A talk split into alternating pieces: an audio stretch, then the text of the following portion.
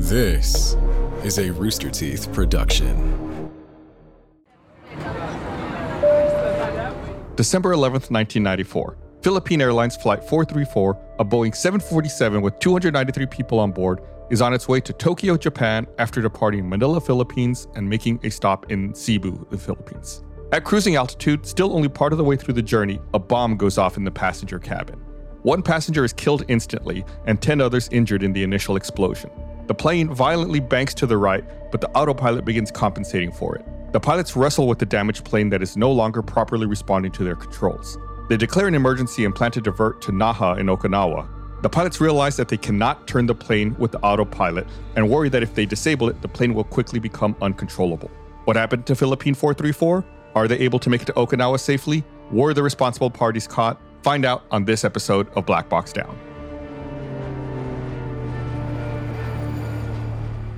Hello, everyone. Welcome to Black Box Down. It's Gus and Chris. Hello, Chris. Hello. We're back. This one sounds good. It's interesting. It, this one kind of incorporates lots of things that we've talked about in the past. And it is, I, I know typically in the past I've said I don't like covering acts of terrorism when it comes to this podcast, just because that's not like a breakdown in the aviation process. That's a mm-hmm. security issue, right? Totally separate thing. But this one is so far reaching and has so many implications that it was I think it's it's a really uh, interesting one to listen to. We can we can learn a lot digging into this one. Yeah, I mean, just the on concept like the autopilot keeping the plane stable, but also limiting what you're able to do with it is super interesting. Yeah, um, yeah, and, and we've talked about issues like this before, where after an accident or you know something goes wrong in the air, the autopilot's compensating for something that the pilots don't anticipate, and then when they turn it off, you know Yeah. everything falls apart very quickly. And that's uh, uh, here the pilots had the presence of mind to kind of keep it on and be like, all right, let's evaluate what's going on. And, uh, and and, you know let's let's and let's be ahead of the issue and let's anticipate what could potentially happen and make a plan for it, which you know is is really smart. But of course, before we get into all of that, quick reminder to everyone: give us a follow on social media at Black Box Down Pod for pictures, videos, things that don't get conveyed in an audio format. You can get more, a little more, a little little peek in more information uh, on social media Mm-hmm. let's go let's go and get into this one we've been we've been on we've had a like a small break with our supplemental episodes so uh, I'm, I'm eager to get back into it Chris. Yeah. so this flight this boeing 747 was captained by eduardo ed reyes who was a 58 year old veteran pilot who had previously served with the philippine air force back from 1958 to 1964 and he'd actually flown with philippine airlines since 1964 so he'd been you know flying for the airline for 30 years at this point which maybe plays into what we talked about, like being ahead of the plane and thinking ahead, Yeah. and you know, make, making sure that you know the ramifications of what you're going to do.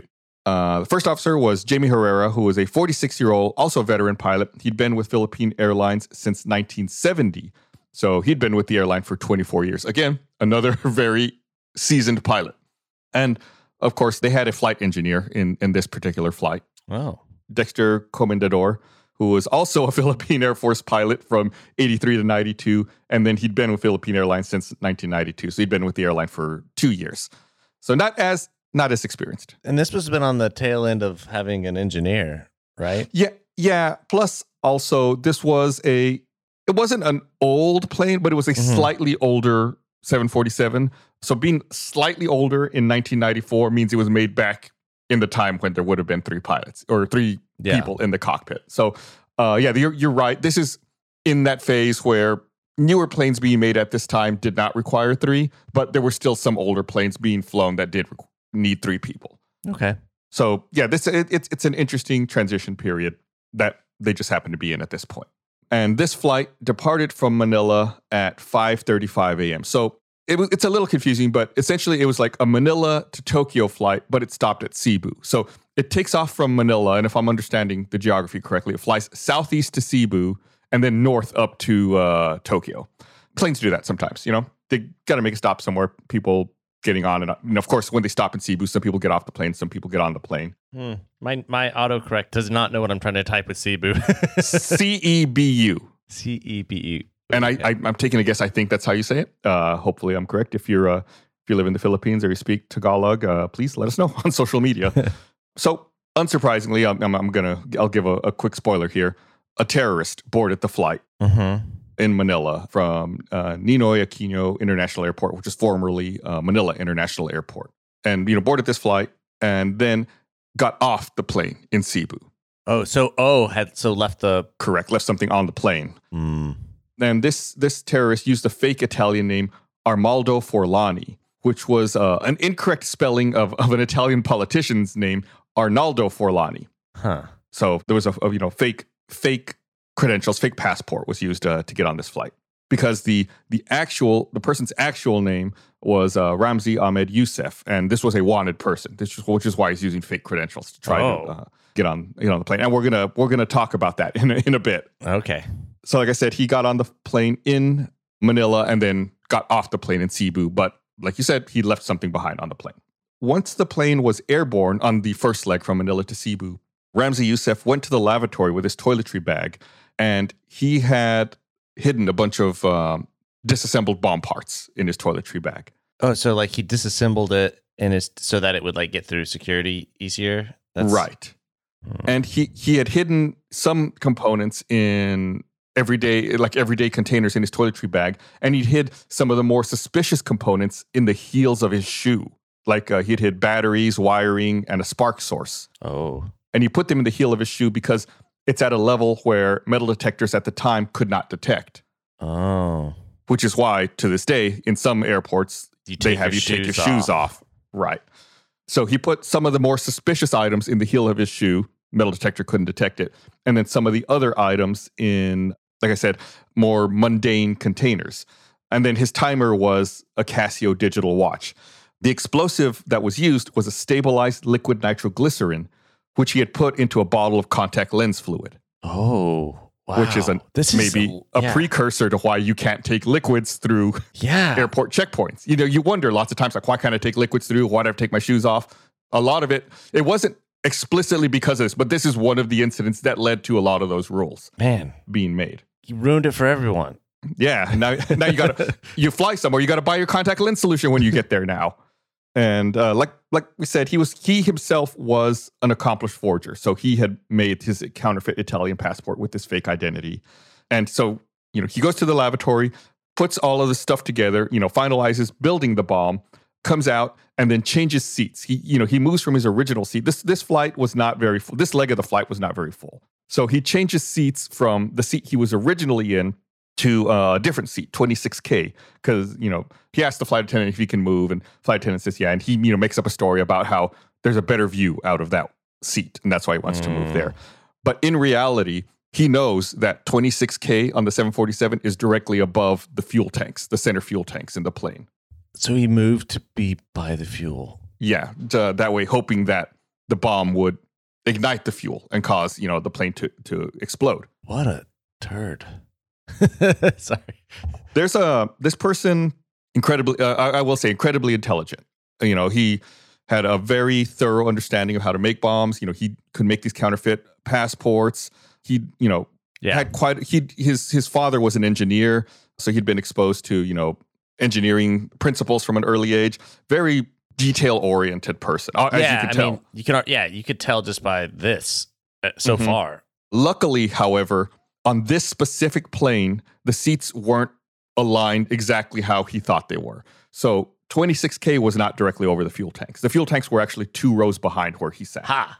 Yeah, if he had been in seat 28, it would have been a different story. But, you know, luckily for everyone on the plane, his bomb missed the fuel tanks. Which is why at the beginning I said that, you know, the pilots, you know, are are able to continue trying to fly the plane. Yeah. Yeah. So so the I mean yeah, if he'd hit it, it would have just ignited all the fuel and just like Right. It would have been uncontrollable.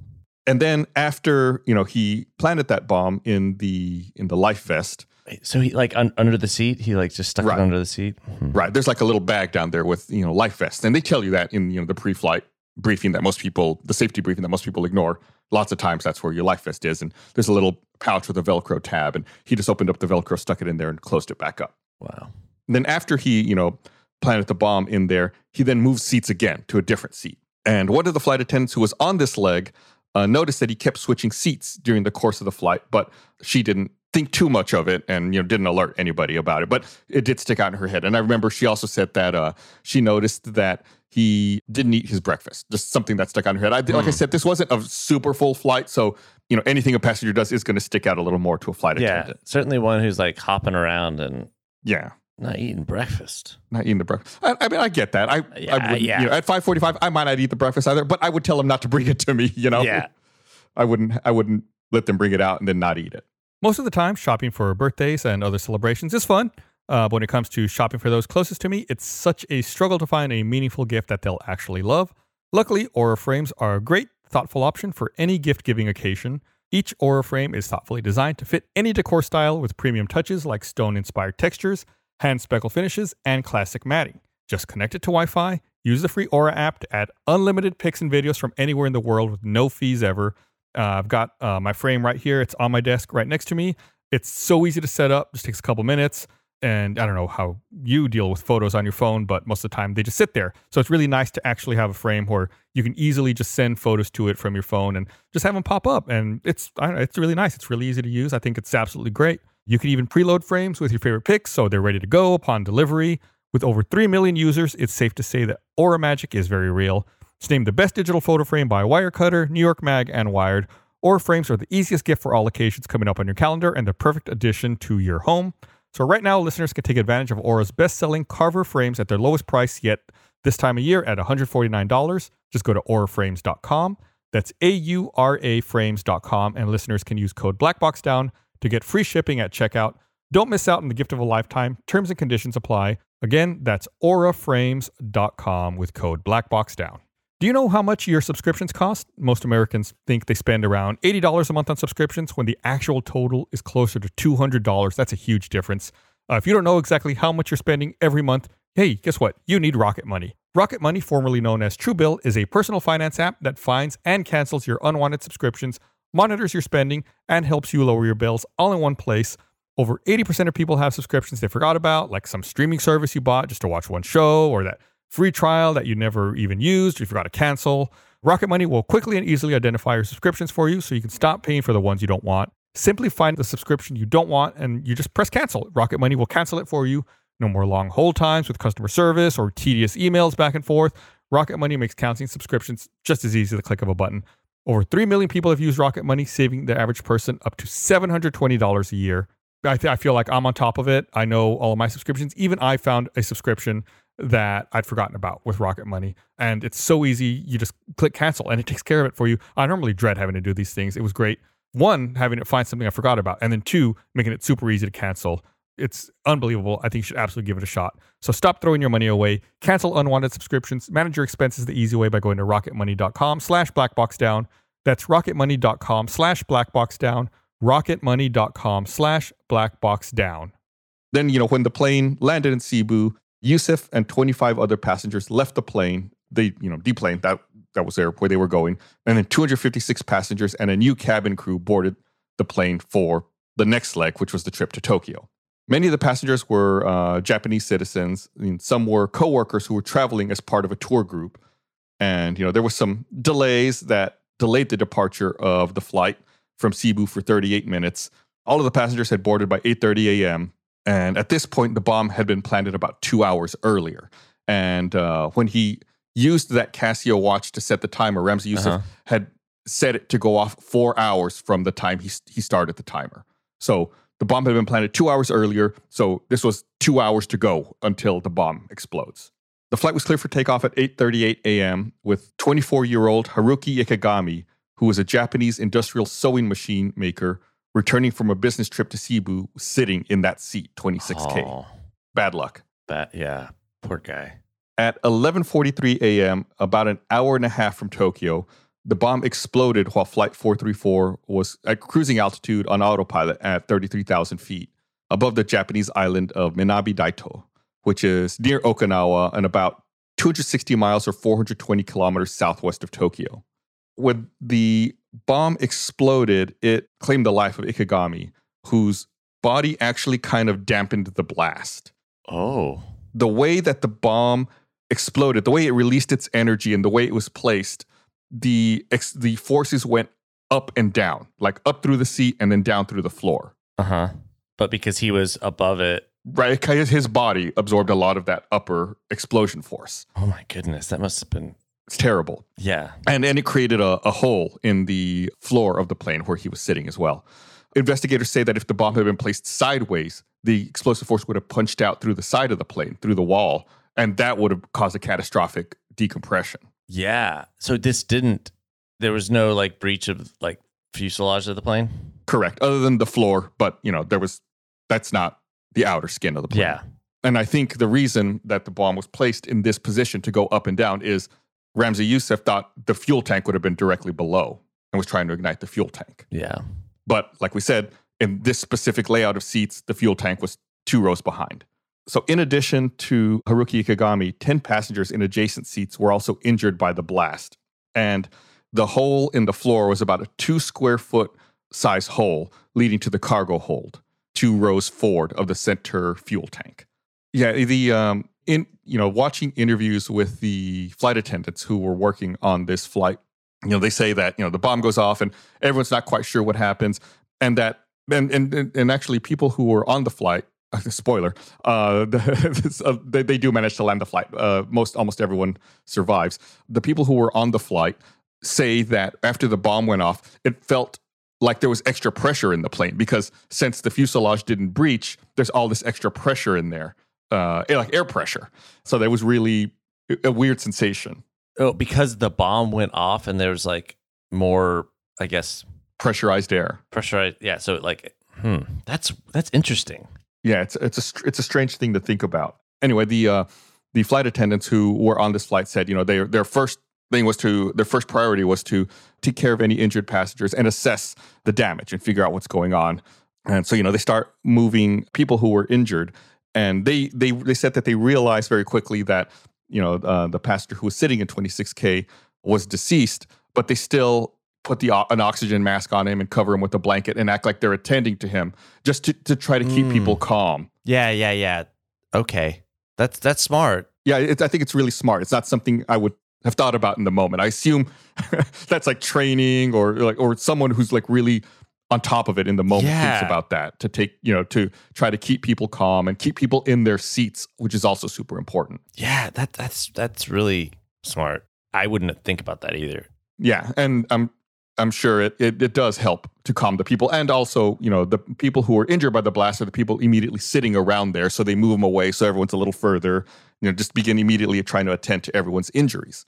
So you know, I talked about this pressure that comes out from the bomb as it explodes, and this expansion of like air pressure from the explosion actually severed a number of control cables in the ceiling. Oh, the pressure, Right, Not the, pressure itself. explosion. The Well- pressure. An explosion is pressure. yeah. just lots of times you associate the like a fire or uh-huh. shrapnel or something else but at its heart an explosion is just pressure like a rapid pressure wave that expands out Yeah. I guess so. I, I've never thought about it that way, but yeah. so this pressure wave severs control cables in the ceiling and these control cables that are in the ceiling are linked to the plane's right aileron and the ailerons are like the little uh, I, I want to say they're the little flaps on the wing, That's, but they're yeah, not I the was flaps. gonna say little flappies. yeah, but the flaps are a separate component. The ailerons co- go up or down to help the plane bank. Yeah. The flaps are used typically in landing and takeoff to allow the plane to maneuver at lower speeds. So the ailerons are what cause the plane to to bank left and right to make. You can think of it like making turns. And it also severed some of the cables that connected the steering controls of both the captain and the first officer. So which is why I remember I mentioned that they were having trouble controlling it and you know making the plane turn. And the initial blast caused the aircraft to bank hard to the right, which was immediately corrected by the autopilot. The captain, Captain Reyes, asked the systems engineer Dexter Comendador Uh-huh. to survey the blast area and check for damage, while Reyes placed the Mayday call. So, you know, he sends the flight engineer back to, you know, take a look. What happened in the cabin? What's going on? Give him a report. Uh, Again, we talk about like crew resource management, right? Mhm. Like using the Yeah. resources that are available to you to to figure out what's going on. And when Reyes, you know, places his Mayday call, he requests landing at Naha Airport in Okinawa, which is closer. They, they're trying to get on the ground as Mhm. quickly as possible. Due to the delay in takeoff from Cebu, the plane was not as far out to sea as anticipated. So they Naha was a lot closer than it would have been if they hadn't been delayed. They would have been way further out in the sea at this point. Okay, well that's good. And Yeah. they were they're aware that it was a bomb, right? I don't know that they know 100% that it's a bomb, but I think they have a very strong suspicion that a bomb went off. So that's why they they, Yeah. they send the flight engineer back, like, hey, go verify what's going on. Let us know. So Captain Reyes disengaged the autopilot despite fear that the aircraft would bank right again and the crew would lose control of the aircraft. Because of the pressing need to land quickly and attend to the injured and inspect the airplane for additional damage, Reyes instructed First Officer Jamie Herrera to take hold of his own controls, and then Reyes deactivated the autopilot. They said that you know they were very scared at this point because they Mhm. knew that after the initial impact, you know, explosion, the plane banked hard to the right, and they didn't know, you know, once they, you know, what's the autopilot doing to compensate? Is there some kind of control problem? Yeah. Is you know when they disable it, is it going to immediately bank hard to the right again?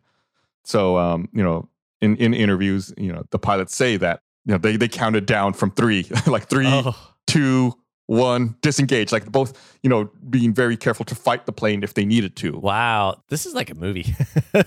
Yeah, they, they, these guys, uh, you know, really, really did a great job. So they disabled the autopilot. However, the aircraft failed to respond to steering inputs from either controls Mm, due to the they've severed. Yeah. Right.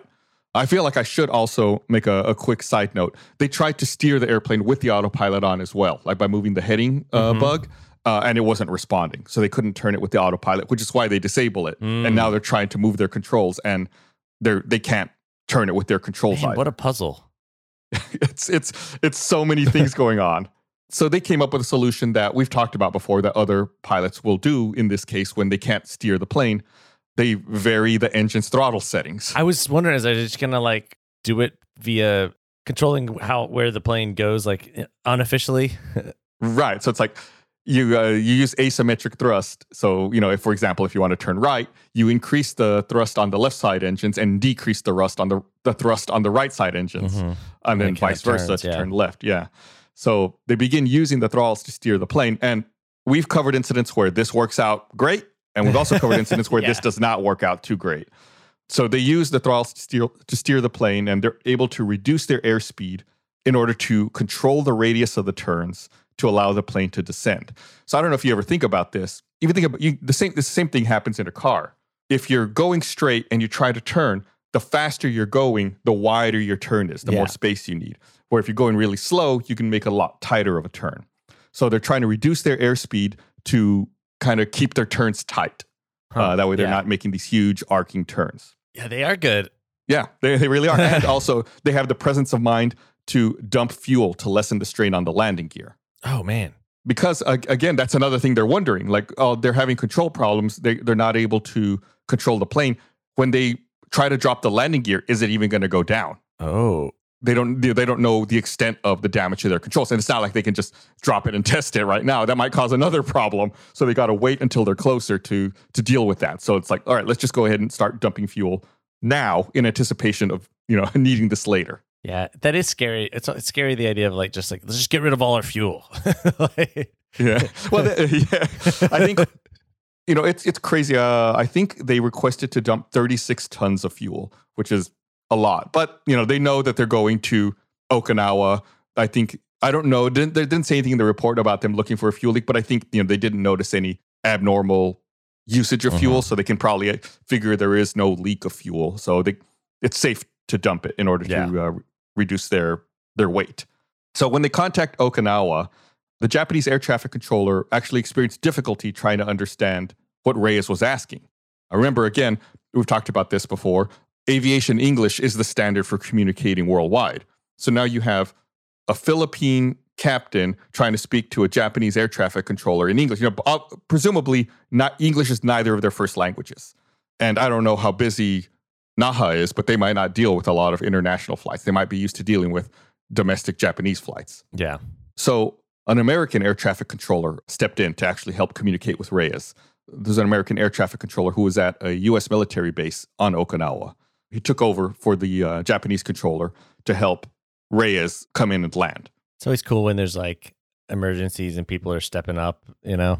Yeah, Like it sounds like everyone in this story is like above and beyond. Like the flight attendants are like on top of their stuff and like yeah, everyone's doing really good. yeah, and I think the you know, sp- specifically with the flight attendants, I think a lot of it's easy for a lot of passengers to slip into that false mindset of like, oh, they're just like waiters, you know, in the sky. They're just here to not- bring me yeah. my, my food and my drink. But it's like they're really there for safety. They're really there to take care of if something goes wrong. That's their job. That's why they're there. Yeah, I mean they they do so many little things that you don't think about. Right. Well, and the thing is, is like in a normal situation on a plane, you don't ever see them do those things because they don't need to. Right. Yeah, they'll do the safety demonstration, which we talked about. Most people just ignore, but there's there is a lot that's going on uh, behind the scenes that you may not be aware of, and they're there if something goes wrong to take to make sure you're okay to take care of you. That American air traffic controller who was on that military base also helped coordinate a an Air Force Learjet to fly towards this uh, Philippine Airlines flight to visually check for damage on the outer hull of the plane and to help them verify that their landing gear was in place. nice. This see, the, like a movie, everyone's like stepping up. It's just cool. lots of tension. And while this was going on, the autopilot had actually also stopped responding to Reyes' commands, and the aircraft Oh. had flown past Okinawa. So that's when they begin. They're using that asymmetric thrust to Uh-huh. you know make this turn to get it back around towards uh, Okinawa. So Captain Eduardo Reyes and crew made an emergency landing at Okinawa's Naha Airport at 12:45 p.m., one hour after the bomb exploded.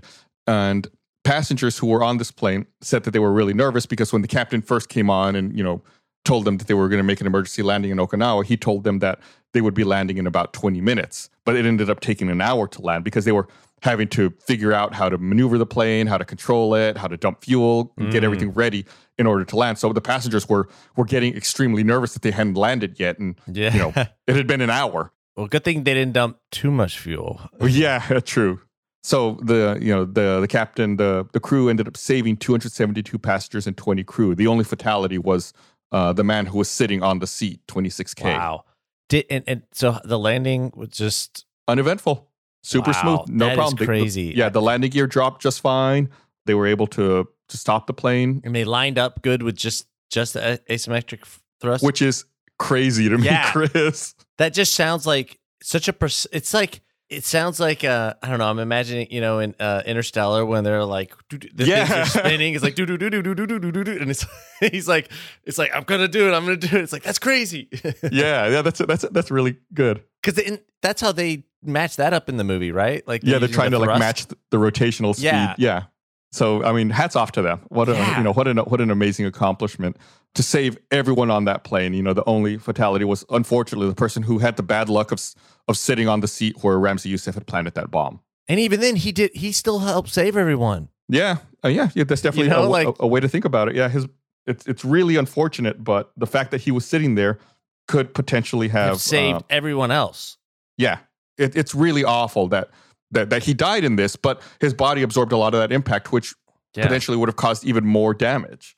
So, you know, a lot of these things are really complicated, hmm and this is no exception. The aircraft became a crime scene under Japanese law, even Yeah. though uh, you know it's over international waters. Where does it? You know, the, the the plane's bound for Japan. It lands in Japan, so the Japanese officials are the ones who investigate, and they find bomb fragments in and around the blast zone, as well as mm-hmm. the lower half of Ikegami's body, and this provided clues for the investigators. And this seems also kind of crazy to me. You like they look at all of the parts, you know, because it's it's not just bomb fragments; it's also pieces of plane. They have to go through every fragment and identify it. Like, is this a piece of a plane or not?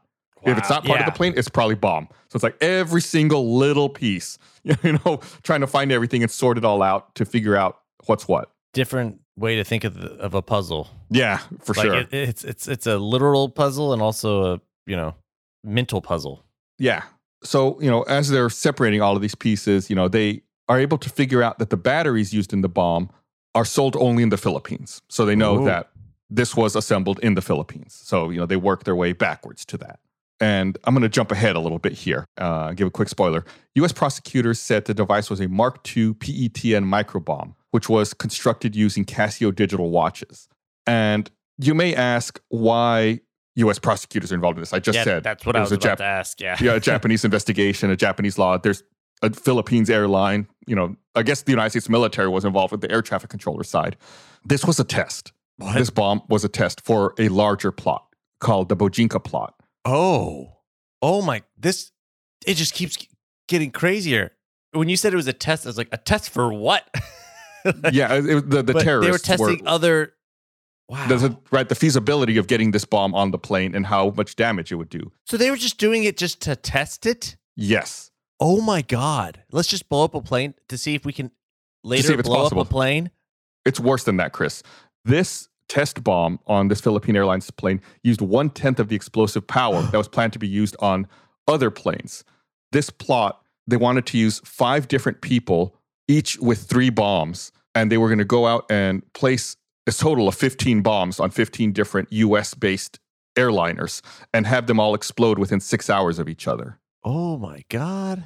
Potentially killing they wanted to target about 4000 people total and then you know imagine the panic that would cause if on one day 15 different planes blew up Yeah, that would be the entire. No plane would take off. no and on top of that this this plot the bojinka plot also included plans to assassinate pope john paul ii because he was about to visit the philippines uh, the next month after this test They're trying to kill the Pope. they were yeah they were going to try to kill the pope and plant bombs inside several united and delta airlines flights out of bangkok uh, like i said targeting 15 planes in total all within six hours of each other Wow, this th- th- that is wild. on this plot, the Bojinka plot, Youssef allegedly worked with his uncle, an Al Qaeda member, uh, Khalid Sheikh Mohammed. And Youssef conducted a trial run of the plan with this flight, Philippine Airlines Flight 434. So police uncovered this entire plot about a month after this, this bombing happened. They uncovered this on the night of January 6th into the early morning of January 7th, 1995. How? yeah, that's a good question. So police at, in Manila at the time were on heightened alert because the Pope was coming to visit Yeah. and they were trying to make sure nothing was going to go wrong. Ramzi Youssef had brought an accomplice over with him to begin making these bombs for the the, the Bojinka plot, and they were working out of uh, Ramzi Youssef's apartment in Manila. And while they were making the bombs, they made a mistake and with one of them, and it started releasing like a, an acrid smoke into their apartment. So, you know, they try to cover it up. They open up the windows and, you know, they need to leave the apartment for a while to let it air out. And as they're doing that, like the doorman comes up to investigate because he sees smoke coming out of the building. And they tell him, like, oh, no, it's just fireworks. It's no big deal. We're just airing out the apartment. And the doorman wants to go in and look for himself, but they don't let him. So, you know, Ramzi Youssef and his accomplice, they leave. But the doorman knows the Pope is coming. The police want to know if anything suspicious is happening. Wow. So first he calls the fire department. By Uh-huh. the time the fire department shows up, they're like, the smoke's gone. It's fine. No big deal. The fire department leaves. And then the police show up and the doorman lets them in Yeah. to look in the apartment. And the police go in and they look like, and they realize like, oh my God, you know, they're making bombs in here. And as they're doing that, They show up. well, his accomplice shows up because Oh. Ra- Ramzi Youssef remembers that he left his, his laptop in the apartment and has incriminating information on it. So he sends his accomplice to go get it. The accomplice shows up while the police are there. They see him uh, and they you know they chase him. They try to shoot him but miss. But his accomplice trips and falls and they uh, they Oh. detain him. I got him with a trip. Yeah.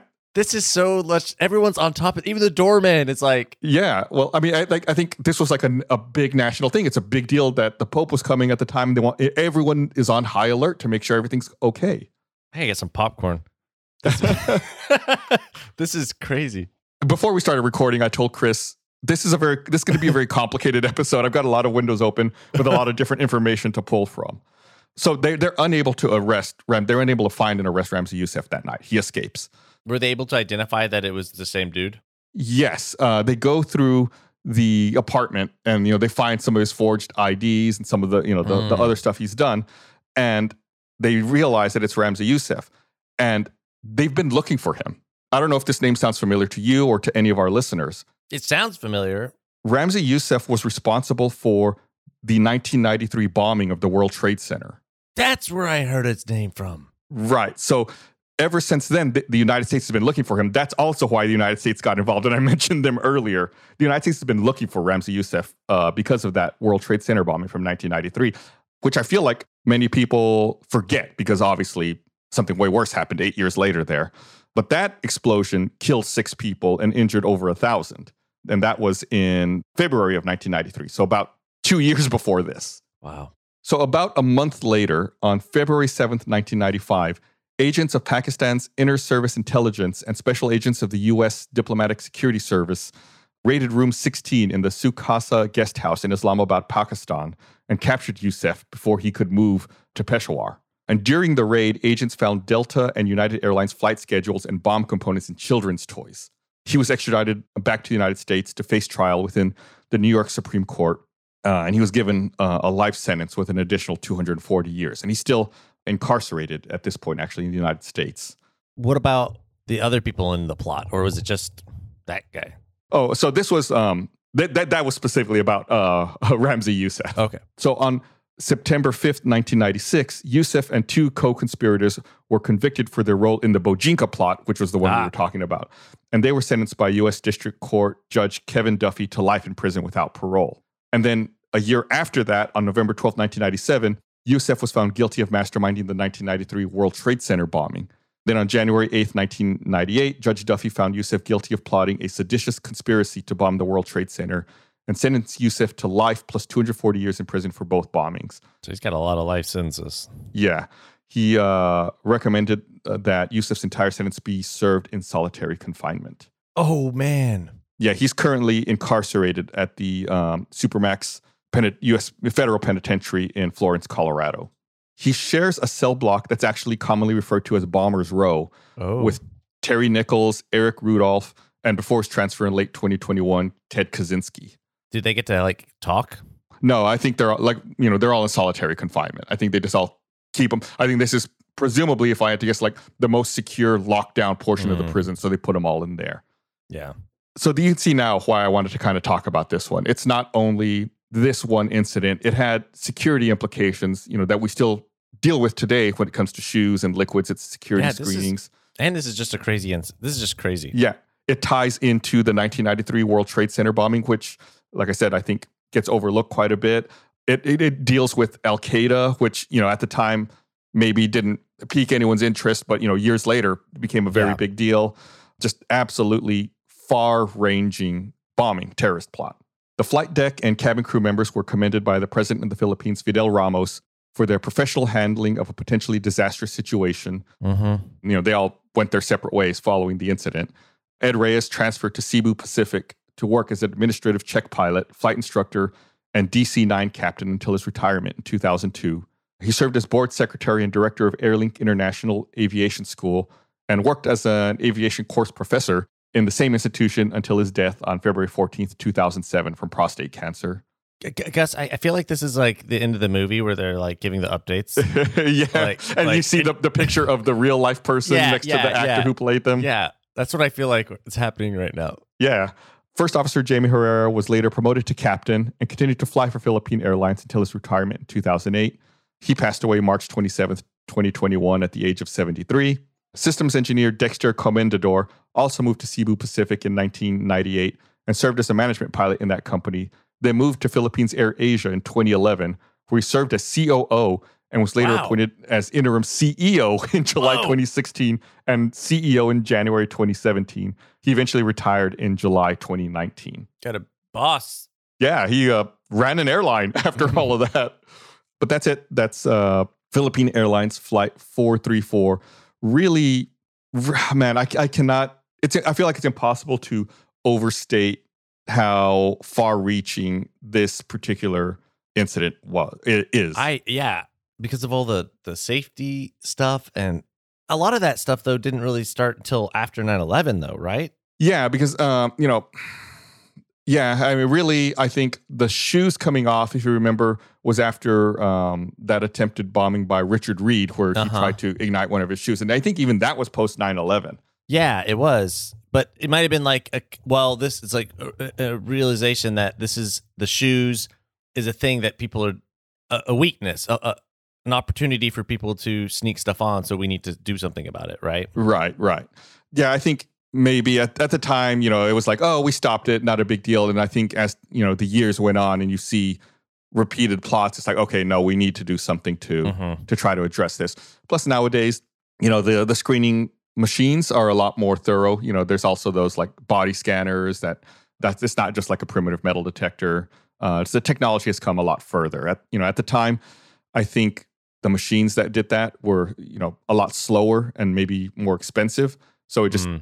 you know we had to kind of maybe wait for technology to catch up. But you know, things like taking shoes off, I feel like that probably should have been addressed probably after this yeah. because that that that would have been a, an unbelievable plot if they, if they hadn't been caught. If you know, can I can't imagine if you know they hadn't made that mistake and you know caused smoke to come out of their apartment and you know if the Pope hadn't been visiting and the doorman hadn't called the fire department and the police. And, But they wanted to kill the Pope too, right? I mean, Yeah. that was part of their. They were literally, yeah, part of the.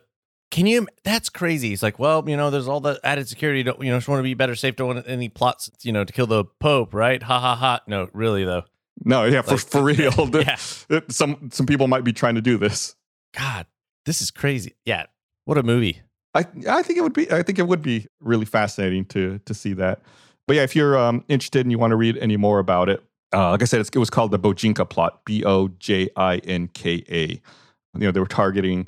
We didn't we didn't even get into the full the full planning or the full things that they were planning to do. You know, I, I mentioned they were planning to assassinate Pope John Paul. They were trying to take down uh, American airliners. They also wanted to attack CIA headquarters. I mean, there was this was a very moly. far-reaching plot. I mean, I guess it's shown that like he would just keep doing it if he kept getting away, right? I mean, because he'd already done. Yeah, You you know what I mean? Like it's not like he was a one and done kind of terrorist. Right. He, yeah, yeah, you can tell he'd already done the World Trade Center Yeah. uh, bombing, was did this, had this other plan.